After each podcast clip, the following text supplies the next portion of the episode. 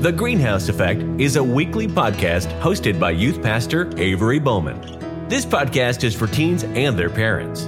Our goal is to encourage, support, and strengthen the home. Contrary to popular belief, one can survive in this present culture while maintaining a personal relationship with Jesus. Join us each week as we learn from God's Word. Here is your host, Avery Bowman.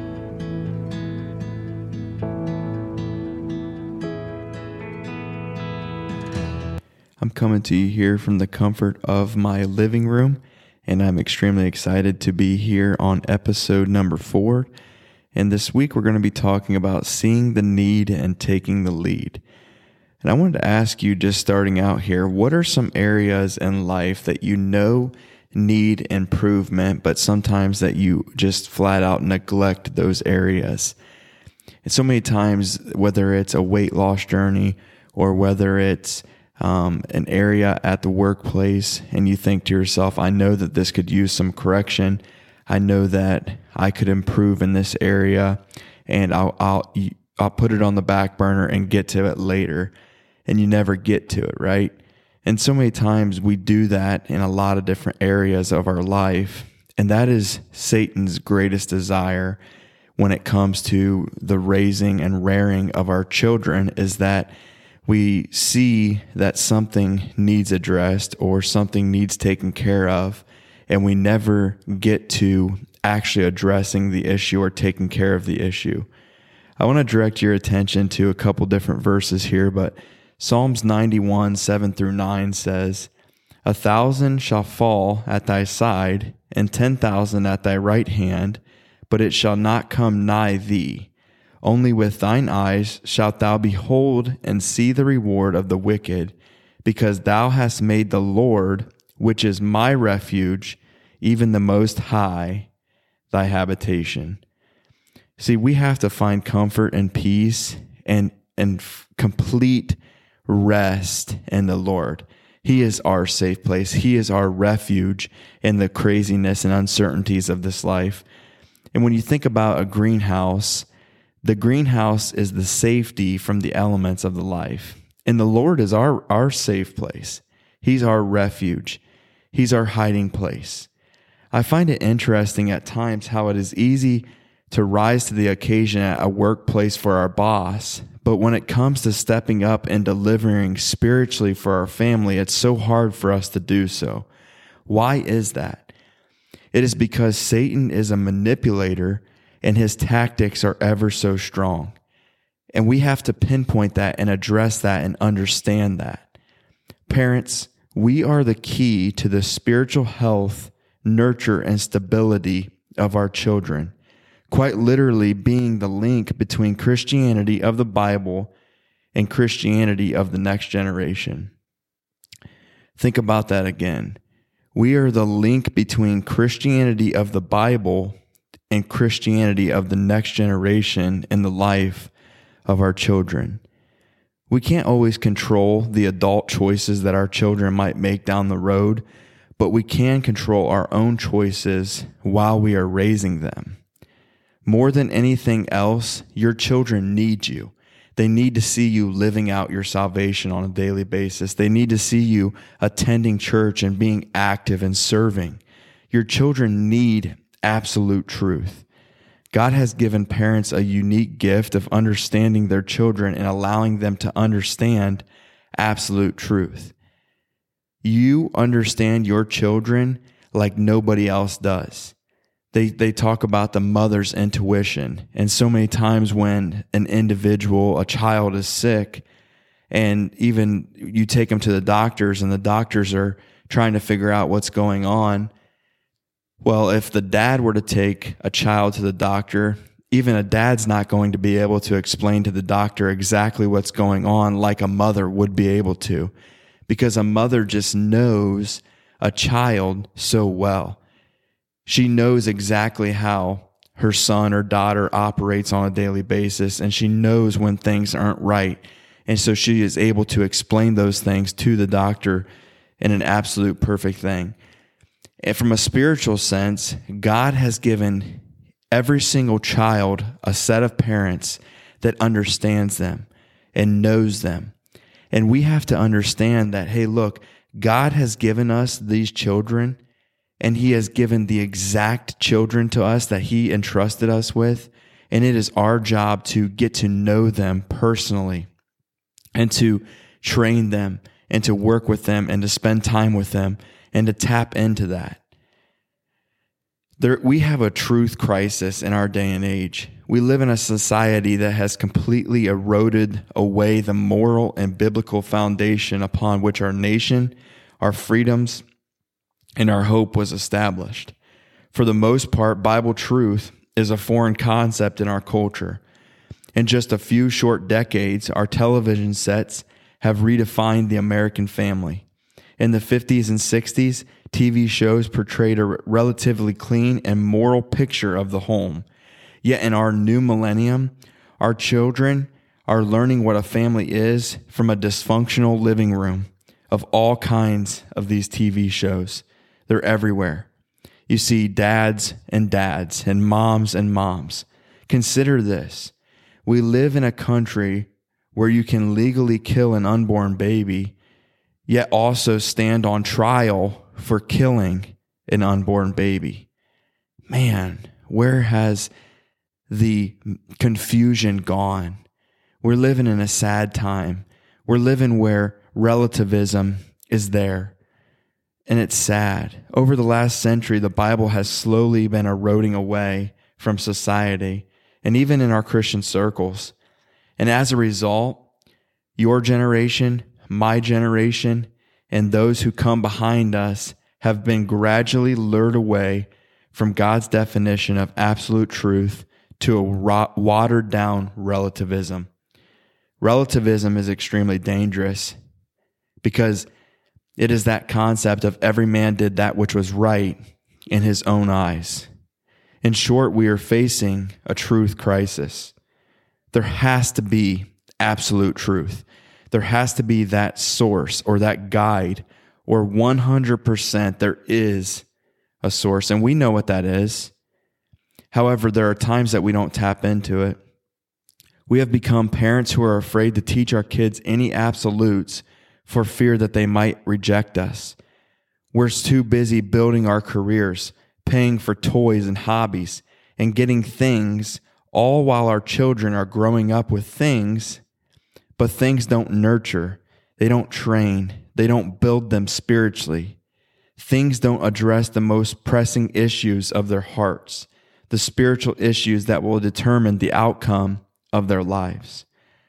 One thing I've noticed in working in youth ministry is a very disturbing trend, and this is what it is. Rather than laboring to help teens believe the Bible and obey their parents, I find myself laboring to challenge parents to believe the Bible and obey their God. All too often in youth ministry, I find myself in uncomfortable positions of challenging teens to pursue a God that their parents aren't even pursuing to love a God supremely who their parents only love on special occasions, trying to lead a teen to a life full of commitment to Christ when at home they're being taught a nonchalant commitment. In many Christian homes, God ranks right up there with Little League practice, night classes, and music lessons, and often gets pushed aside on the whim of any of the above. He is more of a hobby that fits into their schedule more than the central focus, passion, and purpose of their schedule. The church can only reinforce what your kids are learning from you at home. As a youth pastor, it's not my responsibility to step in and be the parent. That is not my desire, even. I simply want to support the parents' work that they are doing at home. I've heard it said, and it's so true, that no ministry can build a spiritual tower where there is no spiritual foundation. Parents, you are in charge of laying that spiritual foundation. Consider the, these things as you rear your children for the next generation of Christians. The future of your family will be determined by how they define family, marriage, sex, and love. The future of our nation will be determined by how they define right, wrong, and character. The future of the church will be determined by their personal faith, convictions, and commitment. The future of their lives will be determined by who their God is and how committed they truly are to Him. And one thing I'm learning is that they're never going to be more committed to Him than their parents are. They're never going to understand a personal faith if their parents aren't. They're never going to understand convictions or commitment if their parents don't. So, parents, here's my question Are you content to live your life, go about your business, ignore the threats, and wait until your family or teenager is attacked? Here's the thing it'll be too late then. The damage will have been done. Are we so foolish as to think that our teens won't be attacked spiritually? Will it take some kind of major setback, some kind of devastating news, some major disturbance in your home to bring you to the point of a spiritual renewal and proactive action? God, God's word calls us to active Christian living, for us to work out our salvation on a daily basis. 1 Peter 5 8 says, Hey, be sober, be vigilant, because your adversary, the devil, as a roaring lion, walketh about, seeking whom he may devour. Look, he's, he's looking, he's searching, he's walking about on a daily basis. He's no respecter of persons. He could care less. He doesn't want you to have peace and order and, and, and joy in your home, but he's content with destroying and devouring and causing havoc in your home. We need some parents that are woke to Satan's tactics, those who will know that the enemy is there, that will suspect his activity and have intelligence into his operations, and then they'll strike actively and aggressively at the base, taking action that makes it pointless or impossible for the devil to do what he intended. We need parents who will research the enemy, develop a strategic defense against the enemy, and literally wage war through the word of God and prayer for spiritual health of our children. And we need young people who will know that they are vulnerable and seek to protect themselves within the safe borders of parental authority and the Word of God. We need young people who are wise enough to see beyond today and to accept the active efforts of those who love them more than life itself that God has placed in their life. Mom, dad, you really are the primary source of spiritual protection for your family. And preventing the attack and surviving the war is going to require a lot of diligence and commitment. But let me just tell you that your family is worth it. Your children are worth it. Whether you have one child or two child children or three or four, don't throw in the towel. Stand and fight. Stay encouraged. You can do it. You are able to raise good, godly children in this day and age. I know that that is not popular opinion. I know that it's hard to believe in this day and age that you're able to do that, but I promise you that you can do that. Look, don't let the world define the home. Don't allow the media to determine what you can or can't do within the walls of your home, but rise and fight. Stand up against the tactics. Don't allow Satan to, to win on a daily basis in your home and stay encouraged. Keep swinging. When something doesn't work, try something else. Seek counsel from your pastor. Seek counsel from good, godly friends. Pray. Have prayer meetings for your home. Do family devotions. Get together every single night and tell your kids how much you love them. Tell them that you're there for them. Tell them that if they ever have any questions and they want answers on, on the latest topics of this world or if they've seen something on their cell phones and they, they need help or and they need a way out of something, tell them that you're more than willing to sit down and talk with them. Do not let Satan win. Don't give him the victory. Keep fighting, keep standing, and stay encouraged. I love you all. I'm here for you all, and I'm praying for you all on a daily, weekly basis. Hey, let's keep fighting. Let's keep standing. And this attack, spiritual warfare, is so real, but we can't give up. We got to stay faithful each and every day. Our families need us. Our kids need us. Our churches need us.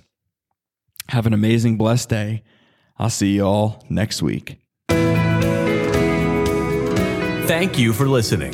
Please subscribe to the podcast so you don't miss an episode. While you're at it, leave us a rating and review. The greatest trick Satan has ever pulled is convincing the world he does not exist. We have to live in light of the reality that he walks about seeking whom he may devour. He is alive and well today. Remember to work out your salvation today. May God bless you richly as you seek to walk with him.